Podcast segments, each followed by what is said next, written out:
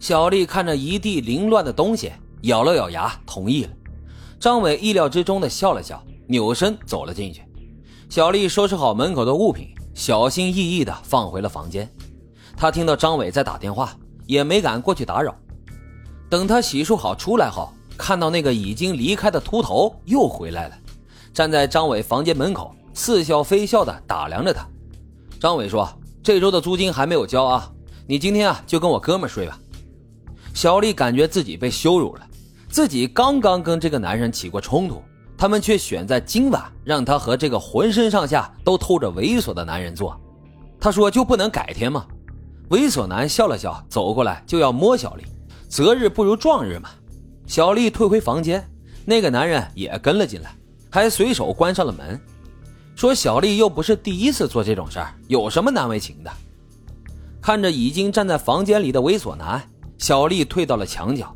她还没有想好，而且她从心里厌恶这个男人。她其实很不想，可她瞥见自己刚刚整理好的物品，又害怕被他们扫地出门。猥琐男迫不及待地抱住了小丽，带着一股的狐臭味。这时呢，张伟忽然推门进来了，一脸暧昧地看着小丽说，如果跟他们两个人同时做也是可以的。小丽推开猥琐男，瞪着张伟骂他还是不是人，把自己当什么了，凭什么这么侮辱人。张伟却是冷笑一声说道，你其实就是在卖给一个人也是卖给两个人又有什么区别呢？反正更爽的是你自己。猥琐男也说是他们服务小丽。他们信心满满地看着小丽，走投无路的人往往最容易妥协。他们都相信小丽会答应的，羞愤、恼怒、屈辱装满了小丽的脑袋。她忽然发疯一样的推开了他们俩，迅速的关上了门，换上衣服，任由他们在外面拍门，她就是不开。等到整理好自己的东西，打开门，径直的离开了。身后是两个男人的嗤笑声，她不理会，头也不回的走了。没有工作，没有住处，没有钱。小丽毕业后的这段时光似乎灰暗到了极点。她拉着行李箱走到了一家快餐店，想着晚上该住哪里，明天又该怎么办。她最终还是退却了。她的妥协只会让张伟他们得寸进尺，肆无忌惮地践踏她的尊严。偏偏这个时候，她的妈妈给她打来了电话。小丽怕自己哭，清了一下嗓子。妈妈说有些担心她最近是不是挺忙，都半个月没给家里打过电话了。他自己一个人在大城市，要注意安全，不要轻信陌生人的话，有什么事儿就跟家里说，好好工作，听领导的话，想吃什么就买点什么，别太节省。大城市的钱也没有那么好挣，要是受了委屈就回到县城里来找个工作，离家近也挺好的。小丽借口要坐地铁，信号不好，匆匆的就挂了电话。他趴在桌子上哭了一会儿，想不明白这无人庇护的生活怎么会这么难。服务员给他端了一杯水，也没有打扰他。他听到动静，看了看桌子上的水杯，又看了看那个服务员的背影，忽然觉得这个城市也是有温暖的。小丽最后又重新找了一份工作，火锅店的服务员，包吃包住，上午10点上班，晚上10点下班，工资呢4500一个月。宿舍是6人间，跟大学时候一样，但是没有大学的宿舍宽敞。同住的人各个年龄段都有。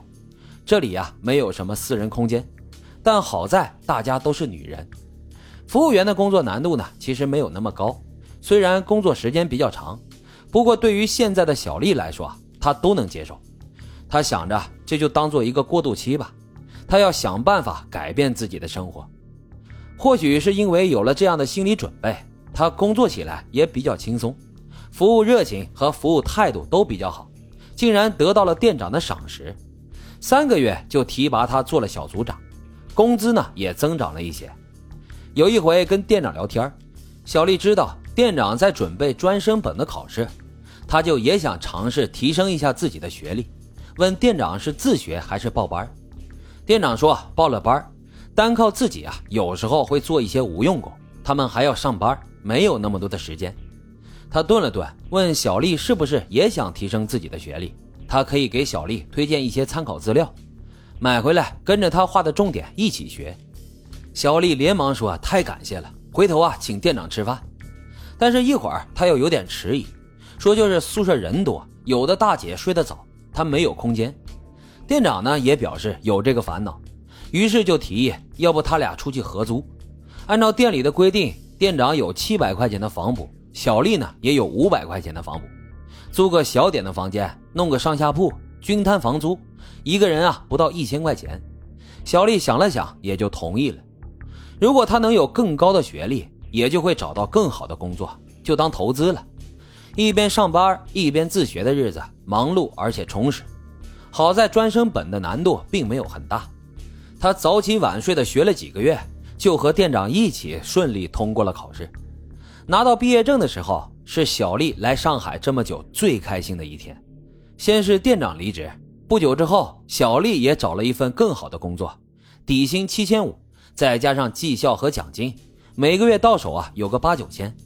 小丽想她早就该靠自己去改变现状的，很多时候他都在怪自己之前的幼稚行为，没有本事还想要好的，结果却是误入歧途。